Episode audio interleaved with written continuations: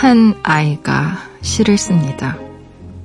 단 두 글자, 공짜라는 제목이 아시죠? 내용은 이래요. 선생님께서 세상에 공짜는 없다고 하셨다. 그러나 공짜는 정말 많다. 공기 마시는 것, 공짜. 말하는 거, 공짜.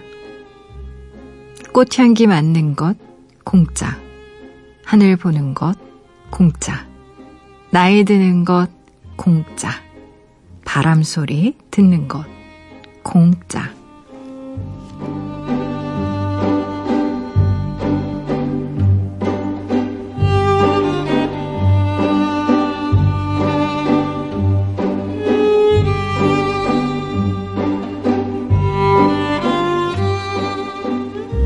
세상에는 갖지 못한 것 투성이지만 세상에는 이미 내 것인 것 역시 많죠. 공짜여서 좋은 것엔 또 어떤 것들이 있을까요?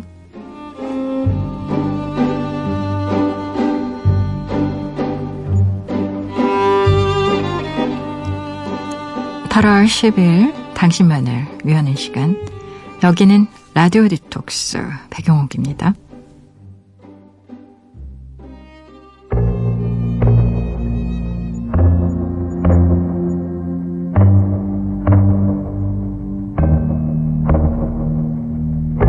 Look you kids with your vintage music Coming through satellites while cruising You're part of the past but now you're the future Signals crossing can get confusing.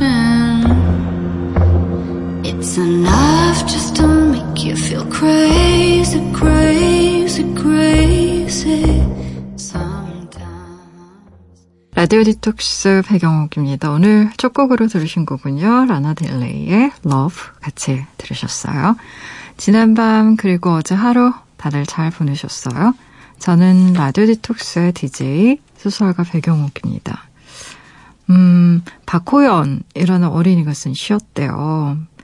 어, 실제 아이가 쓴, 또박또박 쓴, 어, 시를 육필 원고로 보니까, 어휴, 글씨도 좀 이렇게 또박또박 썼는지. 근데 재밌는 건 시가 더 길어요. 개미 보는 것, 공짜. 꿈도 공짜. 미소 짓는 것, 공짜. 아, 참. 왜 가끔 이런 아이들이 보는 눈으로 바라본 세계, 세상이 너무나 기발하고 너무나 순진하고 어떻게 보면 너무나 해맑아서 우리가 정말 깜짝 놀랄 때가 있잖아요. 음, 제가 생각할 때 그렇습니다. 공짜인 게 많은 나라. 그러니까 실은 좋은 나라예요. 음, 가만히 생각해 보세요. 우리가 북유럽을 굉장히 좋은, 살기 좋은 나라라고 하는 이유 중에 하나는 대부분 사회 간접 자본이 너무 잘 되어 있어서 그렇습니다. 뭐, 스위스나 노르웨이나 아니면 뭐, 스웨덴 같은 나라들을 보면 정말 도서관이 훌륭하죠. 그리고 너무나 큰 넓은 공원들이 많고요. 기차역이 너무 훌륭합니다. 도로도 굉장히 잘 닦여 있고, 동네에 그냥 공짜로 다닐 수 있는 수영장 같은 곳이 너무너무 많아요. 음. 제가 미국의 포틀랜드에 잠깐 머물 때가 있었는데 정말 놀랐던 것 중에 하나가 물론 도서관이 동네에 너무 많다는 것도 놀랐지만 책을요, 여러분 99권까지 빌려주더라고요, 도서관에서. 믿겨지세요? 거의 100권에 가까운 책을요, 한 달 넘게 빌려주는 거예요. 그래서 정말이냐고 제가 몇 번에 물어봤던 기억이 나요. 그랬더니 정말이라고. 그래서 어우, 정말, 뭐, 물론 이렇게 99권을 빌려가는 사람들은 없겠죠. 근데, 어, 그 정도로 책을 마음껏 빌려갈 수 있고, 본인이 뭐, 잘 연기 신청만 하면, 뭐, 얼마든지 길게 볼 수도 있기 때문에, 어, 우리가 책을 다 돈 주고 사서 보기 너무 비싸잖아요. 책이라는 게, 음, 특히, 외국은 책값이 더 비쌉니다, 조금. 비싼 경우도 많이 있어요, 전공서 같은 경우에. 물론 페이퍼북이 워낙 많아서 좀, 차이가 있기는 하지만 뭐 보급형도 많이 나오고 그래서 해외 같은 경우 좀 다른 지점들도 있긴 하지만 제가 좀 놀랐던 건 굉장히 여러 권의 책을 오랫동안 빌려준다는 거. 그래서 공부를 할 때 별 어려움이 없을 거라는 거. 음.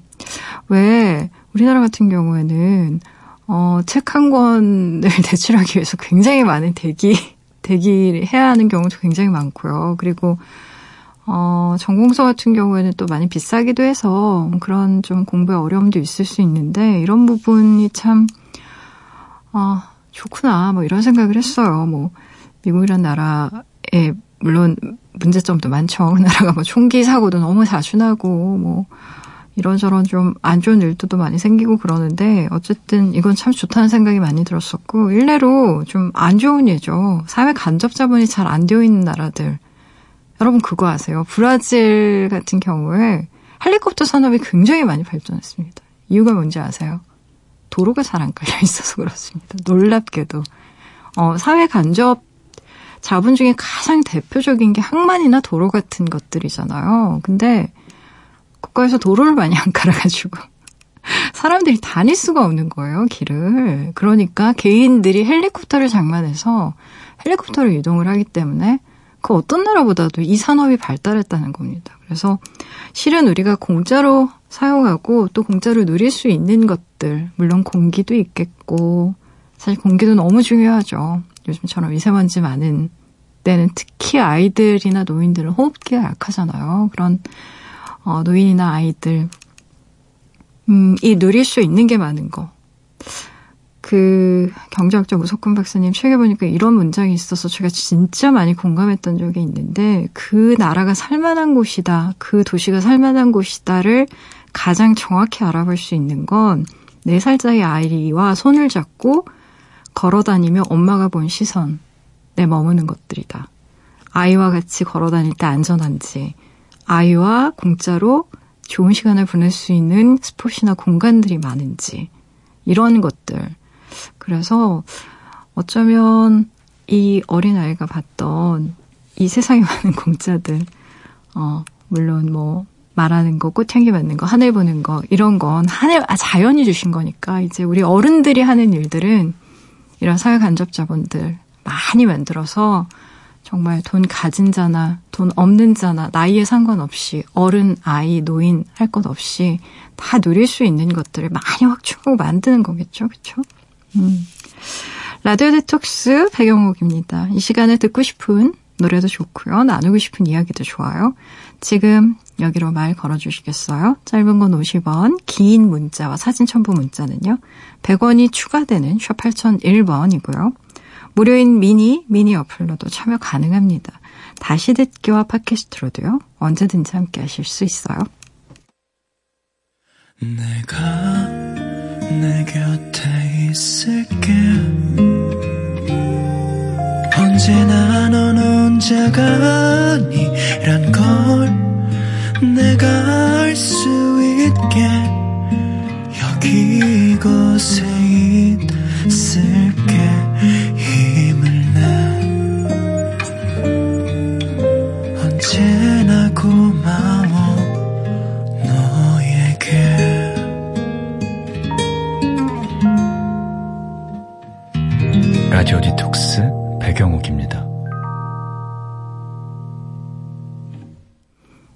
라디오 디톡스 배경옥입니다. 함께하고 계시고요.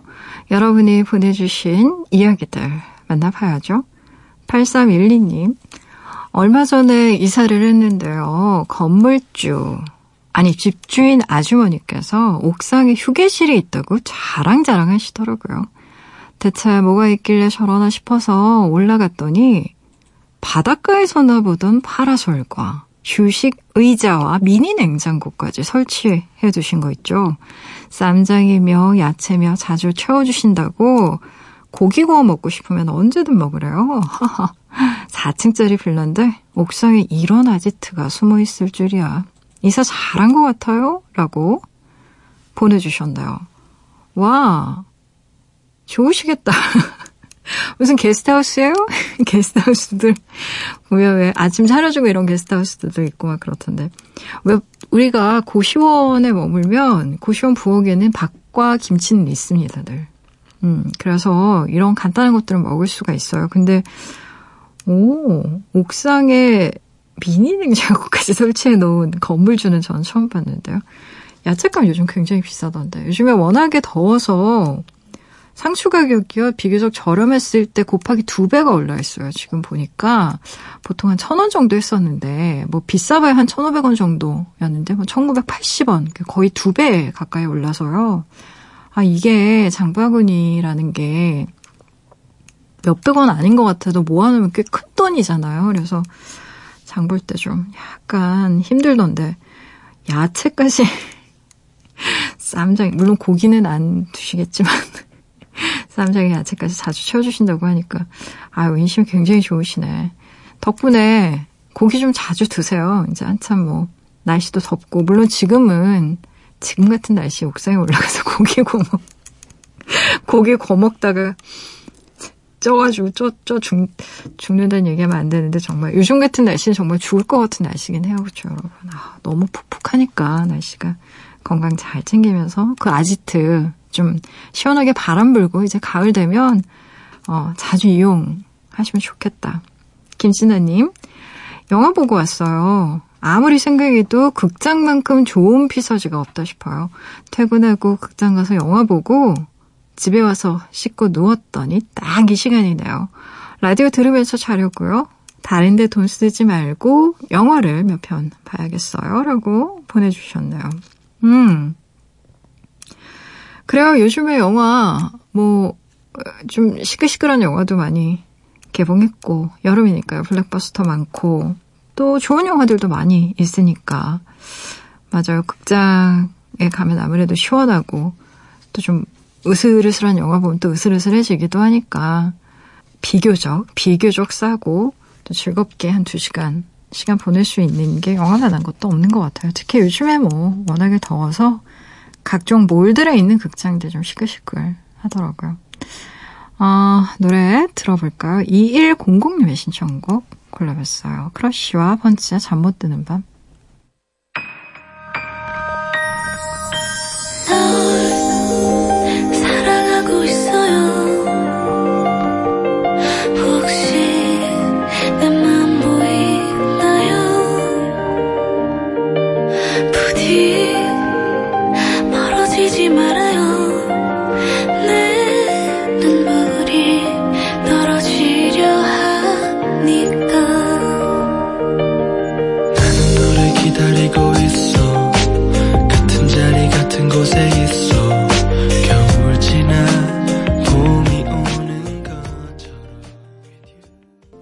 크러쉬와 펀치의 잠 못 드는 밤 듣고 오셨어요. 라디오 디톡스 배경옥입니다. 함께하고 계세요. 무조건 익명으로 소개되는 코너죠. 긴 사연의 긴 대화로 우리끼리 깊은 이야기를 나눠보는 시간 deep talks. 오늘의 이야기입니다. K님이 보내주신 사연이에요.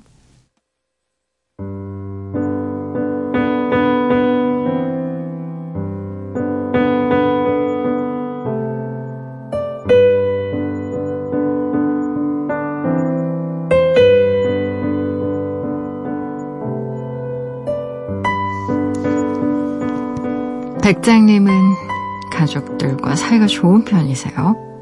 가족들과 얼마나 자주 시간을 보내시나요? 저는 가족들과 사이가 꽤 가까운 편이에요. 한 달에 한 편씩 영화를 봅니다. 가족이 다섯인데요. 영화를 보는 날엔 무슨 일이 있어도 반드시 참석을 해야 돼요. 회사처럼 벌금이 있거나 불이익이 따르는 건 아니지만 엄마 아빠가 너무 서운해 하셔서 무조건 시간을 내는 거죠. 일주일에 한 번은 꼭 밥도 같이 먹습니다. 저는 20대 중반, 오빠는 서른이고 동생은 대학교 2학년인데요. 주말마다 약속을 정해요. 다음 주는 저녁 언제 먹을래? 저희가 정해서 부모님께 알리면 그날 집에서 모이거나 외식을 하는 거죠. 가족 단톡방도 있어요. 주로 떠드는 건 저희 삼남매고 아빠는 자주 좋은 글을 올리십니다. 엄마는 이모티콘으로 반응만 하세요. 두 분이 사진 좀 올려봐라 하시면 저희 삼남매의 일상 사진이 차례대로 올라오죠. 그거 보는 게 좋으시대요. 덕분에 단톡방이 쉬지 않고 울립니다. 저는요, 모든 집이 다 저희 같은 줄 알았어요. 근데 주변 얘기를 들어보니까 저희 집이 별난 케이스라고 하더라고요. 제가 가족 이야기를 꺼내면 좋아 보인다는 대답이 반, 나머지 반은 대부분 이런 반응이죠.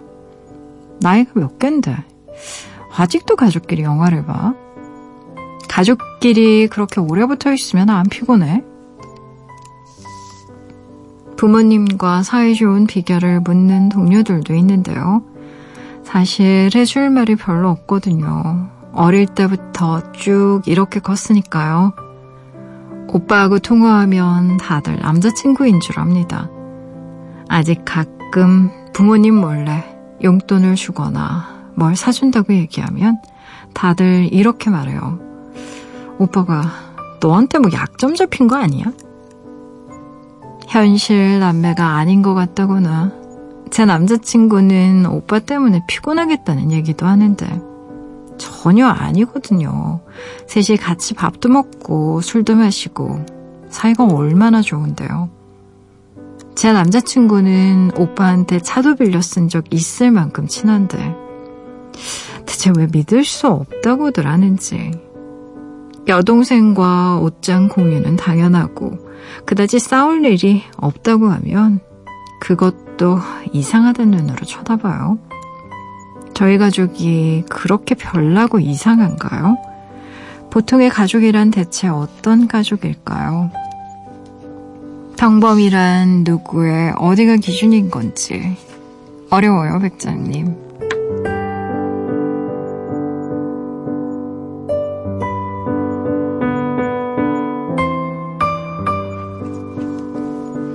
가족끼리 사이가 너무 좋아서 친구들이 안 믿어서 그게 좀 고민인 분의 사연인데요. 이 사연을 읽으면서 저는 사연 자체로는 정말 문제를 하나도 발견 못했거든요. 가족분들 사이에. 심지어 마지막 이런 질문. 마지막 질문. 네. 사연 주신 분의 마지막 질문에 이런 얘기를 덧붙이고 싶어요. 제가 하고 싶은 질문 뭐였냐면, 너무 비범해요, 사실 이 가족은. 그런데 왜 그 비범함을 평범함으로 바꾸려고 하세요? 평범해지는 것에도 실패하는 사람들 더 배 아프게 사연 주신 분. 제가 보기에 이 사연의 핵심은 질투입니다, 질투. 음, 가족 얘기했을 때 이야기를 들은 반 정도의 사람들이 본인 말 안 믿고 이상하다고 얘기하는 건요, 정말로 이상해서가 아니라, 어, 사연 주신 분 가족이 너무 이상적이라서, 이상해서가 아니라 이상적이라서 그런 거예요. 마음에서 질투가 나서 그런 거예요. 제 생각이 그렇습니다. 나도 그렇게 좀 화목했으면 좋겠는데, 그렇지 못하니까. 속상한 거죠. 응? 가족끼리 친해서 매주 밥 먹고 매달 영화 보고 차주 여행 가고 옷도 빌리고 용돈도 주는 사이가 왜 잘못된 거겠어요. 음, 전혀 잘못된 거 아니지. 근데 아마도 그 얘기를 다른 사람한테 전달하는 본인의 방식에 어쩌면 문제가 있었을지도 몰라요. 음. 가령 우리가 누군가를 좋아해가지고 고백해야 될 때요. 어떤 사람은 고백의 내용에 대해서만 고민을 합니다. 그래서 심지어 좋아요를 천 번씩 써서 보여주는 사람들도 있어요. 좀 극단적이지만. 근데요, 인생이 참 복잡 미묘하고 아이러니해서요. 좋아해라는 내용이 아니라 형식이 문제될 때가 훨씬 더 많아요, 사실은. 그거 아세요? 고백을 하든 사과를 하든 마찬가지입니다. 고백의 타이밍이나 장소 혹은 시기가 더 중요할 때가 많다는 뜻이에요. 예를 들어서 고백 받는 사람이 정말 5년 동안 열심히 준비한 시험에서 불합격한 다음날 학을 천 마리 적어가지고 내 사랑을 좀 받아주세요라고 하면 그 고백이 받아들여지겠어요? 완전 미스커뮤니케이션이지 이거 진짜. 응? 천 마리가 아니고 만 마리를 적어도 마찬가지죠. 이럴 때는 내 노력에 하나도 쓸모가 없는 거예요. 어떻게 보면 제가 최근에 좀 인상적으로 본 프로그램이 있는데 아마 보신 분들 많이 있을 것 같긴 하다.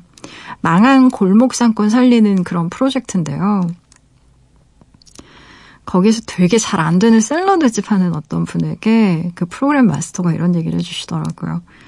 같은 샐러드라도 이렇게 bowl에 담겨 있으면 뭐가 들어있는지 통 알 수도 없고 양도 작아 보인다고. 그래서 이 솔루션이 뭐였냐면 샐러드 접시를요, bowl이 아니라 좀 넓은 square 접시로 바꿔보라고 하시더라고요. 근데 이 bowl이 아니라 square로 접시를 바꾼 이후에 사람들이 정말 예전이랑 똑같은 양, 똑같은 양을 펼쳐놓은 것 뿐인데도 양이 더 많다고 느껴요. 양이 늘어났네. 채소의 종류가 더 많아졌네. 이러면서. 그러니까 같은 샐러드인데 접시만 바뀌었는데 전혀 다르게 느끼는 거예요. 이 내용이 좀 달라 보여도 결국 같은 얘기입니다. 제 얘기는. 어떤 말이든 그 말을 전달하는 사람의 목소리, 뉘앙스, 몸짓에 따라서 사람들은 전부 다르게 느껴요. 제가 이 얘기를 굳이 설명까지 하면서 비유까지 하면서 드리는 이유가 있는데, 사연 주신 분의 가족 얘기가 다른 사람들에게 자랑처럼 들릴 가능성에 대해서 좀 점검해 볼 필요가 있다는 생각이 들어서 그래요. 본인은 원래 가족과 자주 친목을 도모하고 화목하게 자라서 다른 가족들이 그렇지 못하다는 걸 잘 인지 못하고 살았다고 쓰셨잖아요. 그쵸?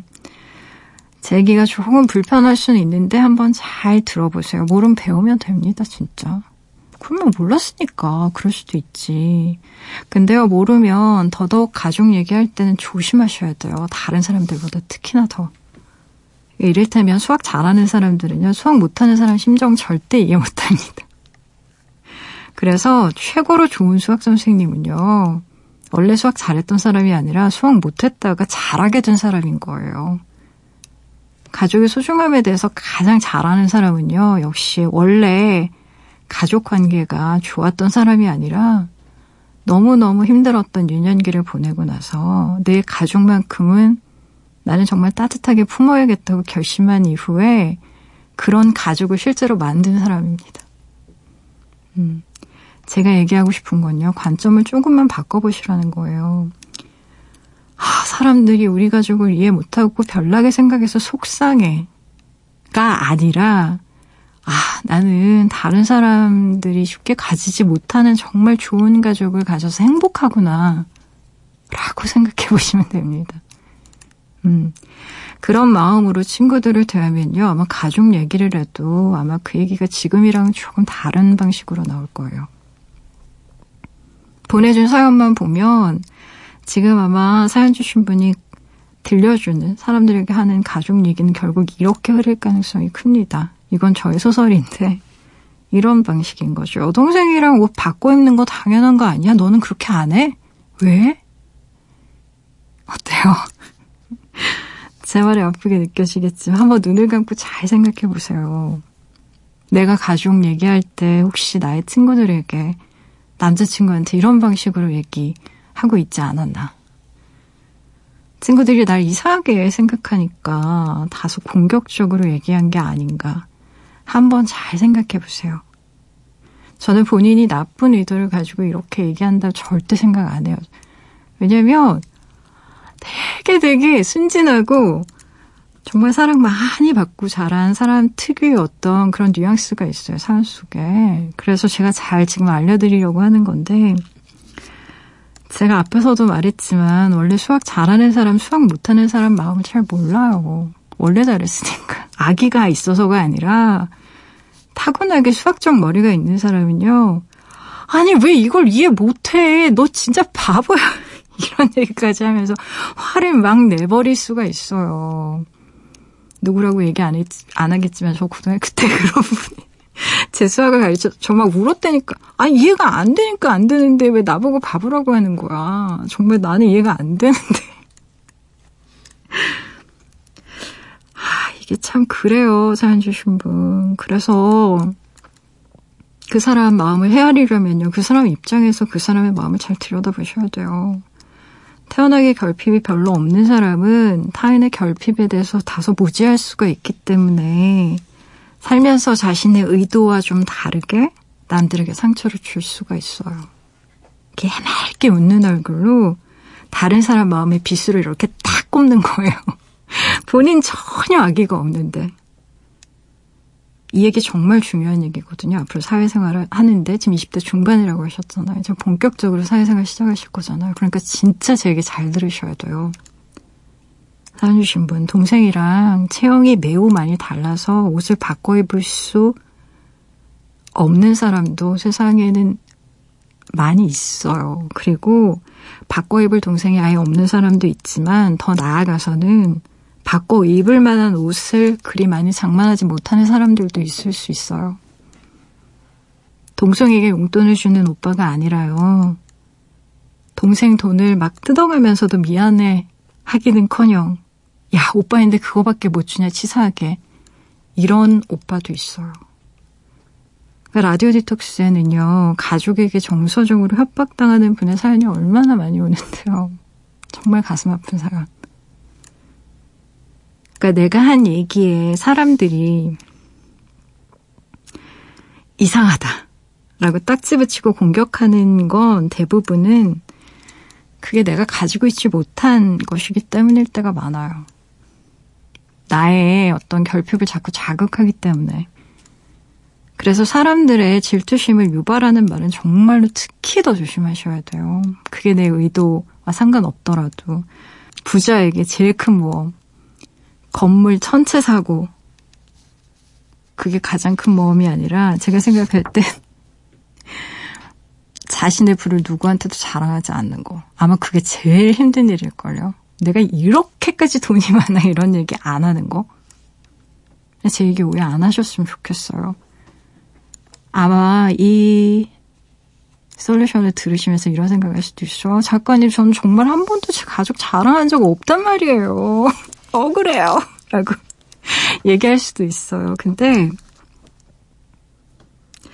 정말 중요한 건 있잖아요. 내 의도가 아니라 그 얘기를 듣는 상대방의 느낌이에요. 실은. 그렇기 때문에 어떤 말을 할 때 내 태도가 되게 중요해요. 생각보다. 살다 보면 앞에서도 말했지만 말의 나, 내용보다 형식이 더 중요할 때도 많아요. 나는 정말 좋은 생각으로 한 건데 나의 그 태도가 나의 생각과 일치하지 않을 때가 있어요. 내 의도와 상관없이. 어, 평범한 게 뭐고 평균이 뭐고 이런 얘기를 물어보셨는데 아, 세상에 평균이라는 건 없는 것 같습니다. 제가 밑줄 사용법에도 예전에 한번 소개해드렸고 여러 번 얘기했는데 평균의 종말이라는 책이 있는데 이 책도 한번 읽어보세요. 평균 혹은 평범 뭐 이런 것에 대한 우리는 대부분 사람들이 아주 많은 상태에서 그 사람을 n분의 1을 하면 대략 어, 거기에 평균치가 나올 거라고 생각하잖아요. 미국 공군도 그랬대요. 그래서 그 좌석, 비행기 좌석 만들 때, 어, 조종사들 평균 신체 치수 맞춰서 그렇게 설계한 조종석을 만들었는데, 무려 현역 조종사 4,063명, 항목별 평균 신체 지수 바탕으로 해서 조종석을 만들면, 음? 그러면 사고가 줄어들 거라고 생각을 하고 그런 조종석 만들었단 말이에요. 근데 너무 사고가 많이 났던 거예요. 너무나 많이. 그러니까 이른바 평균적 조종사라는 게 없었다라는 게 이제 사실 이 책의 결론인데 결론적으로 평균 기준으로 해서 조종석 설계했는데 누구한테도 잘 안 맞는 조종석이 만들어진 거예요. 근데 가족도 그렇습니다. 어, 평균의 가족, 보통의 가족이라는 건요, 다 다른 거예요. 어, 어떤 가족은 일정 정도 거리를 두고 서로가 서로의 프라이버시를 침해하지 않는 선에서 화목하게 양떼들처럼 사는 가족도 있고 지금 사연 주신 분처럼 자주 만나고 자주 접촉하면서 대화를 많이 하면서 그렇게 지내는 그런 가족도 있고 지금 첫 질문이 저한테 가족이랑 친하냐고 하셨잖아요. 근데 엄밀한 의미에서 보면 별로 안 친해 보일걸요. 저희 자주 안 만납니다. 저는 엄마 아빠. 동생도 워낙에 멀리 있어서 지금 자주 못 만나요. 또 바쁘기도 하고. 근데 그렇다고 해서 화목하지 않은가라고 얘기하면 그건 아닌 것 같아요. 친하게 잘 지내거든요. 그러니까 각자의 맞는 거리와 온도가 다 달라요, 사람마다. 그래서 제 생각은 평균의 가족이라는 건 없는 것 같습니다. 그냥 나의 평균, 그러니까 나의 온도와 나의 거리가 잘 최적화돼서 맞춰주면 되는 거고, 그런 과정은 가족마다 다 다른 히스토리를 가지고 움직일 거라고요. 다 다르잖아요, 성격이. 그래서 본인의 가족은 이상하지도 않고요. 절대 유별나지도 않고, 저는 가장 최적화된 가족이라고 생각합니다. 본인에게. 그래서 그 부분에 대해서 의심하지 않으셨으면 좋겠어요. 남한테 어떻게 보이느냐가 뭐가 그렇게 중요해요. 어. 그리고 정말 좋아 보여요. 지금 보내주신 사연 속에. 음, 가족. 정말 화목해 보이고 축복이죠, 뭐. 음, 그런 안전지대 가질 수 있다는 거. 다만, 나는 쉽게 가질 수 없는 그런 특별한 가족을 가졌구나라는 쪽으로 정말 감사와 겸손의 마음을 간직하시고, 제가 아까 말씀드린 대로 이런 인식을 좀 변화시키면 아, 우리 가족이 별나서 사람들이 나를 너무 이상하게 생각하나? 이런 거 말고요. 음, 아, 이렇게 평화로운 가족을 가져서 나는 참 좋다. 라는 식으로. 그러면 아마 마음이 굉장히 많이 가벼워지실 거예요. 부럽습니다. 부러워, 진짜. 얼마나 좋아요. 이렇게 가족끼리 화목하고. 음. 노래 들어볼까요? 음, 미카의 노래 골라봤어요. 오디너리맨. Woke up this morning just like every man does. Walk to the bathroom just like every man does. Made my bed just like everyone must. Nursed my head just like everyone must. Spent the day playing Nina Simone. Reorganized every record I own. I see my friends, we drink beer in a can. 미카엘 Ordinary Man 듣고 오셨어요. 라디오 디톡스 배경옥입니다. 함께하고 계세요. 포털 사이트에 라디오 디톡스 배경옥입니다. 치시고요. 홈페이지 들어오시면 deep talks 게시판이 있습니다. 언제든 이야기 올려주실 수 있게 게시판은 늘 열려 있으니까요. 편한 시간에 편한 마음으로 글 남겨주세요.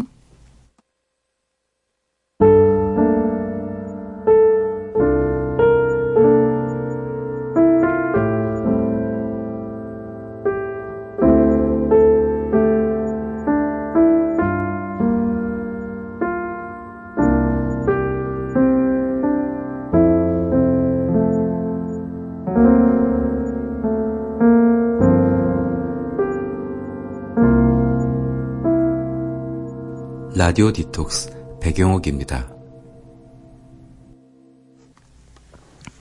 사연 하나 더 볼까요? 0240님. 백장님은 개명 생각해 본 적 없으세요? 저는 늘 제 이름이 싫었거든요. 어릴 때 야단을 많이 맞아서 그런 것 같기도 해요. 엄마 아빠가 제 이름 부를 때는 주로 혼낼 때였으니까요. 나이도 먹을 만큼 먹었겠다. 제 인생 제가 찾아가겠다는 의미로 개명하겠다고 얘기를 들었더니 마음대로 하시라네요. 저한테 관심이 없으신가 봐요. 30년 만에 다시 갖게 될 이름이니까 신중하게 고민 좀 해봐야겠어요. 라고 보내주셨네요. 음. 개명을 생각해 본 적이 왜 없었겠어요? 제 이름을 여러분. 백영옥. 많았지, 많았지. 영옥. 끝에 무슨 옥자 붙어가지고. 그리고 또 백씨라서 맨날 백여우 막, 별명도 주로 이제 옥자, 옥경이라는 별명이 정말 싫었는데. 죄송해요, 태진 아저씨. 어쨌든, 그래서 저도 제 이름 정말 싫어했는데, 뭐랄까요, 나이가 드니까요. 이제 대충 인정하면서, 아유, 뭐 예스럽고 좋네. 자기 합리화인 것 같아요. 제 생각에는. 저는 심지어 제 이름이 너무 싫어가지고, 어, 작가로 등단했을 때 이제 필명을 정해야겠다라고 했다가, 필명을 정하는데 실패했어요, 여러분. 필명이 너무 이상하다는 압도적인 주변의 의견들이 너무 많아가지고, 저는 백모라고 저의 필명을 정했었는데, 백모. 하얀 털? 갑자기 웃으면, 뭐 두부 백모? 막 이러면서 너무 그, 아우, 그 소설가 이재현 선생님한테 말씀드렸을 때 두부 백모가 생각나는구나라고. 그 얘기 듣고 어찌나 절망했던지. 아, 슬프네요. 이름과 관련된 얘기를 하면 정말 한두 끝도 없기 때문에 잠깐 여기서 이렇게 줄이기로 하고요. 0240님은, 음, 하, 혼났던 기억이 많아서 이름 바 꾸고 싶다고. 물론, 개인적으로 굉장히 아마 좀 이래저래 사연들 많으실 것 같은데, 그래요. 음, 30년 만에 또 내 이름을 내 스스로 정한다라는 거 굉장히 큰 의미일 테니까요. 신중하게 잘 고민하셔가지고 좋은 이름 음, 가지실 수 있으면 좋겠어요. 노래 들어볼게요. 1707님의 신청곡이에요. 박정현의 미야.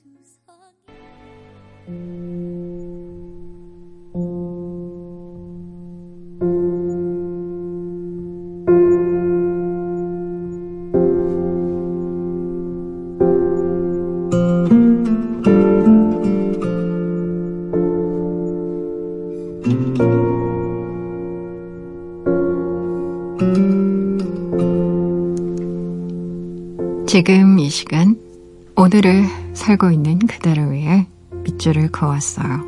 밑줄 사용법.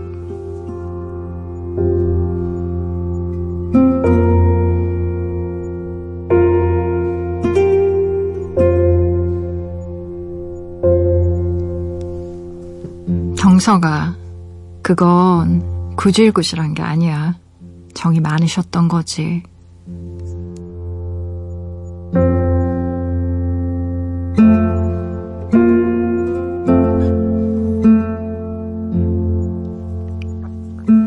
밑줄 사용법 오늘은 영화 가족의 탄생 안에서 밑줄을 그었어요. 가족의 탄생에는 참 다양한 엄마들이 나옵니다. 유부남과 바람난 엄마, 친엄마가 아닌 의붓 엄마, 의붓 엄마도 아니면서 그냥 엄마라고 불리는 엄마, 자신을 키워준 엄마 같은 누나까지 등장하죠. 이 엄마들의 공통점은요, 영화 안의 단어를 빌리면 해픈 여자라는 겁니다. 해프지 않았다면 이들 중 누구도 엄마가 되지 않았을 사람들이라는 점 때문에 해프다 라는 말은 이 영화에서 가장 중요한 단어죠. 그 마음의 해품은 피 한 방울 섞이지 않아도 유전병처럼 전염돼 영화 속 주인공 채연처럼 해픈 게 나쁜 거야? 라고 묻는 착한 여자 컴플렉스까지 만들어내니까요.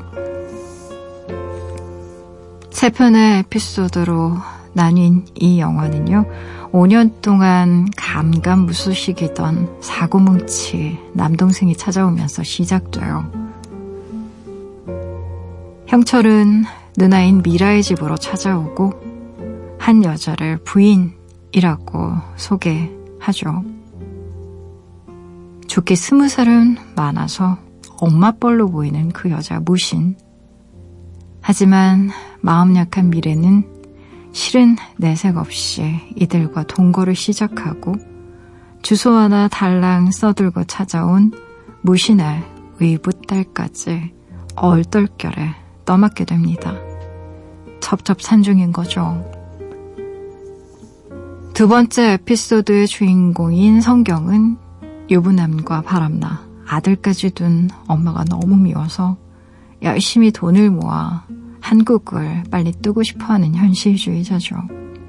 그런 엄마가 어느 날 말기 암에 걸렸는데 그 와중에 그녀는 남자친구와도 헤어지죠. 어디 그뿐인가요? 엄마의 어린 아들 경수의 뒤치다거리까지 떠맡아야 하는 상황에 내몰립니다. 분노에 찬 성경은 화가 나서 엄마의 불륜 상대인 아저씨네 집으로 무작정 찾아가 대들듯이 소리칩니다. 아저씨, 우리 엄마 사랑해요? 역시 첩첩 산중인 거죠.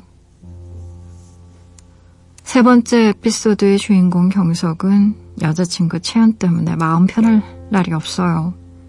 경석은 없는 돈 꿔서라도 빌려주고 끝 까지 남아서 누군가의 뒷수습을 맡아 하는 채연이 야속하고 미워서 오늘도 싸웁니다. 채연이 주위 사람들에게 다정하게 다 퍼주다 보니 정작 남자친구인 자신은 애정결핍에 걸릴 지경인 거죠. 소설 안나 까레리나는 강렬한 첫 문장으로 많은 사람들을 사로잡습니다. 행복한 가정은 모두가 비슷하지만 불행한 가정은 제각각 다르게 불행하다. 문제는요, 가족의 탄생이 누가 봐도 불행할 것 같은 이 첩첩산중한 가정이 어떻게 행복해질 수 있었는지를 묻는다는 겁니다. 그것은 엄마 구질구질하잖아 라는 경석의 말에 엄마를 그토록 싫어했던 누나 선경이 경석아 그건 구질구질한 게 아니야 정이 많으셨던 거지 라고 말하게 되기까지 그 엄청난 시간과 간극을 영화적으로 체험하는 일이기도 해요. 가족이란 무엇일까요? 가족을 다른 말로 식구라고 부르는 건 밥을 함께 먹는 사람들이기 때문 아니겠어요. 이 영화에서 가족은 관계로 바꿔 부르면 우리는 더 많은 지혜를 얻어갈 수 있습니다. 가족 때문에 속상한 날, 이 영화 추천드려요. 몇 번을 봐도 각기 다른 인물들의 다른 대사가 들리니 참 신기하죠. 좋은 영화는 그때그때 지금의 내 상태를 반영해 계속 다른 지혜를 들려줍니다.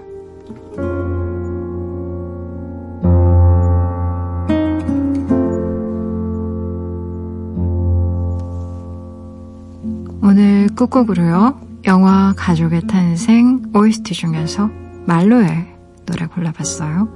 5월의 아이 같이 들으시고요. 지금까지 라디오 디톡스 배경옥이었습니다.